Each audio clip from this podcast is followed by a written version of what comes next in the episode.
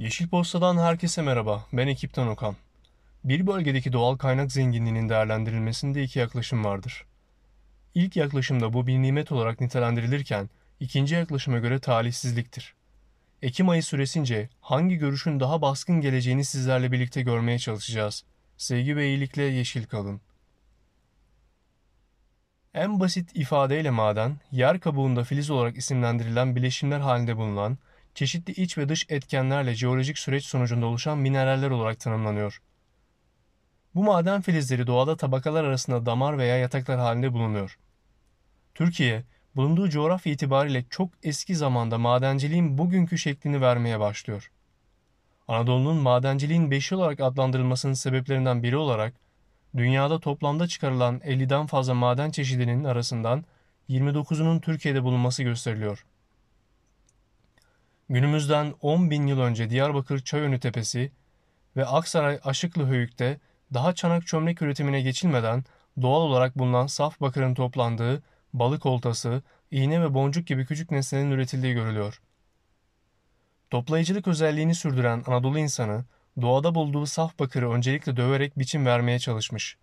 Soğuk dövülen bakırın zamanla çatladığını, kırılıp koptuğunu ama ısıtıldığında bu yeni malzemenin daha kolay işlendiğini ve plastik özelliğini kazandığını gözlemliyor. Madenin işlenmesinde ısının kullanılması madenciliğin temelinin atılmasına neden oluyor. Gündem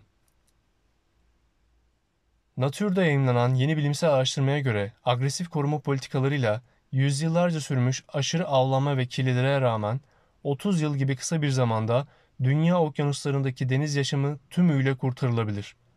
Araştırma, okyanus hayvanlarının güçlü esnekliklerine ve kambur balinaların da dahil olduğu çeşitli türlerin başarıyla kurtarılabileceğini işaret ediyor. Haberin detayına mailimizdeki bağlantıya tıklayarak ulaşabilirsiniz. Ekipten öneriler. Bir makalede müziğin en güçlü araçlardan biri olarak olduğu kabul edilerek çevre olaylarının farkındalığını artırmaya yönelik yazılmış, bestelenmiş 88 şarkı listelenmiş. Johnny Cash'tan The Beach Boys'a efsane isimlerin şarkılarını dinlemek için mailimizdeki bağlantıya tıklayabilirsiniz. Bugün kaçmasın. 4 Ekim Dünya Hayvanları Koruma Günü'ydü. Yeryüzündeki tüm canlıların yaşam hakkı olduğunu unutmamamız gereken, aksini eyleme geçiren tüm girişimleri irdeleyeceğimiz günler diliyoruz. Sevgili Yeşil Posta takipçileri, sevgi ve iyilikle yeşil kalın.